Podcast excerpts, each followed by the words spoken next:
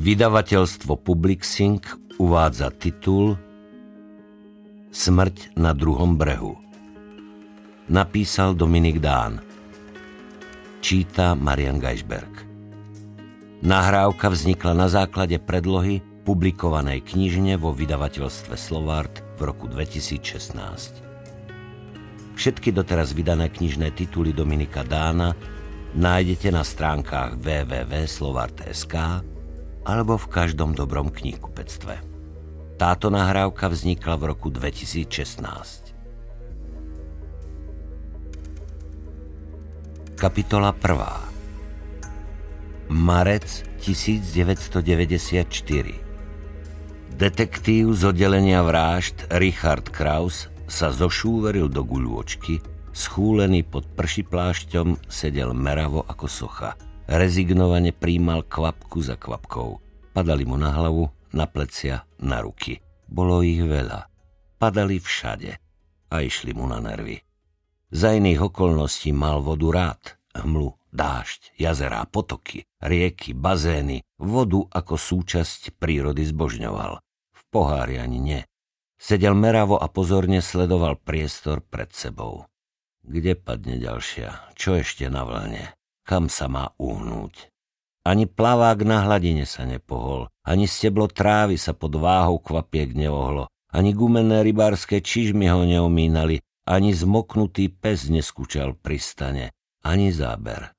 Keby sedel na brehu jazera, keby pes naozaj skúčal pri stane, Keby mali nahodené a kamarát Jožo by ho volal do stanu na poldeci, bolo by to s tým kvapkaním v poriadku. Voda k rybačke predsa patrí, lenže Kraus sedel v kancelárii číslo 141, široko ďaleko žiadna udica, oka prohani nehovoriac. Niekde nad nimi na hornom poschodí prasklo vodovodné potrubie a kým sa driemajúci, väčšine ufrflaní údržbári rozhýbali, voda presiekla cez strop, a kvapkalo mu na hlavu, na spisy, na stoly, na koberec, na všetko. Aj do umývadla, kde to prekážalo najmenej. Kurva aj s údržbármi. Šomral si. Keby som sa ešte raz narodil, budem údržbárom. Na chvíľu sa zamyslel, potom sám sebe prikývol. Určite údržbár, alebo hroch, to je jedno. Voda im nevadí a leniví sú, až to bolí. Ani šomranie mu nepomáhalo, ani nebolo komu a pred kým nadávať, lebo kancelária bola prázdna. Iba si frfotal sám pre seba. Prestal nadávať a cíp služobnej pláštenky prehodil cez roh stola, kam zatiaľ nekvapkalo. No už začalo a rozhodol sa, že zachrání stolové strúhadlo, dva popolníky a burgerové zabudnuté cigarety. Sotva polovicu škatulky. Do prde nedokončil. Neopatrne si odkryl opačný roh stola, kde mal poznámky k poslednému prípadu. Ja sa na to... Zaregistroval pohromu a strhol prši plášť späť. Odkryl sa mu opačný roh stola. Služobná pláštenka bola jednoducho krátka. Nestíhal. Ani prikrývať, ani nadávať. Kraus sa zošúveril do guľôčky, lepšie si pretiahol služobnú pláštenku cez hlavu a prestal bojovať. Rezignoval vykašľal sa na spisy, kryl si iba hlavu. S vodou sa bojovať nedá, je to živel. Rozleteli sa dvere. Čau, zahulákal Choze. Tak jak, vodník Člupko? Ahoj, to nie je tvoj parazol. Nie je, ale poslúži, ne? Hm. Choze víťazoslávne zamával najnovším úlovkom. Zožen ešte jeden aj pre mňa. Si na hlavičku? Vieš, čo ma stál? Musel som rapavú vieru pozvať na večeru. Pozvívaj na raňajky a vyškemri jeden aj pre mňa. Nevidíš, ako tu trpím? Jose podal Krauzovi obrovský čierny dážnik a razantne pokrútil hlavou. Na, tu máš tento. Radšej ho obetujem, ale raňajky s ňou nie. Kraus poznal rapavú vieru z výstrojeného skladu. Chápal kolegu. Daj ho sem. Vytrhol mu dážnik a rozprestrel ho nad stolom. Kvapky dopadajúce na hlavu ignoroval. Uteráky sú a hlava sa dá vysušiť raz, dva. No na stole ležali hotové poklady a tie bolo treba chrániť v prvom rade. Čo stojíš tela, pohni sa. Poprikrýval som, čo sa dalo, no už to tečie všade. Otvor skriňu a začni ládovať spisy a podržím dážnik, velil Kraus. Jose otvoril plechovú skriňu a ignorujúc kvapky dopadajúce zo všetkých strán, schovával jednu kvopku šanónov za druhou. Švíhaj, pomáhal mu parťák, kryjúc mohutným čiernym dážnikom. Čo štekáš, však robím, čo môžem. Keď v útrobách Chozého skrine zmizla polovica spisov zo stolov, Kraus si konečne všimol rozmer monštra, čo držal v ruke. Rapavá viera toto používa na zoskoky na miesto padáka, zamával dážnikom. Jej foter má pohrebnú službu.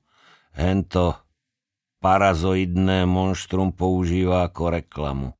Jose kývol hlavou k čiernemu cirkusovému stanu v Krauzových rukách. Kraus sklonil dážnik, aby dovidel navrh.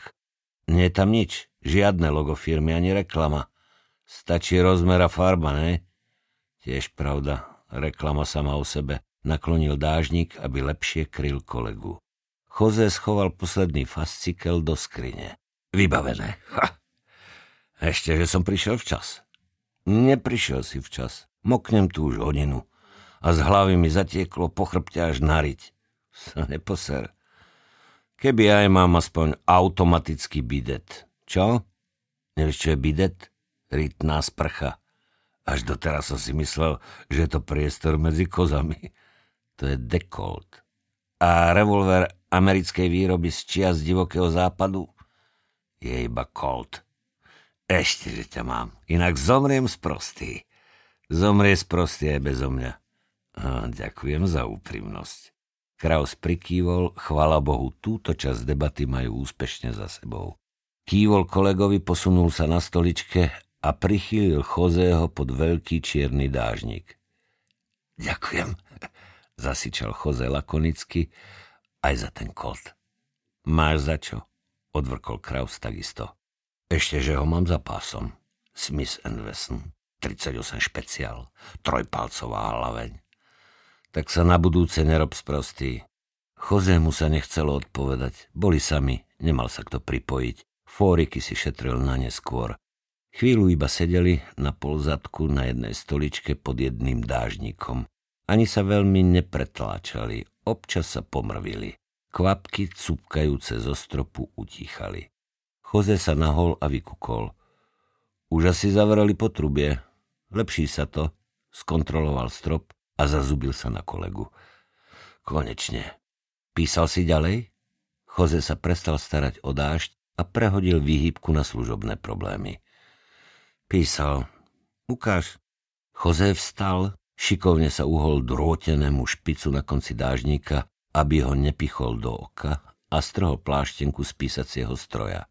Kraus najprv vystrčil ruku spod čiernej opachy, otočil hore dlaň potom dolu a až keď na ňu nepadla ani kvapka, uveril.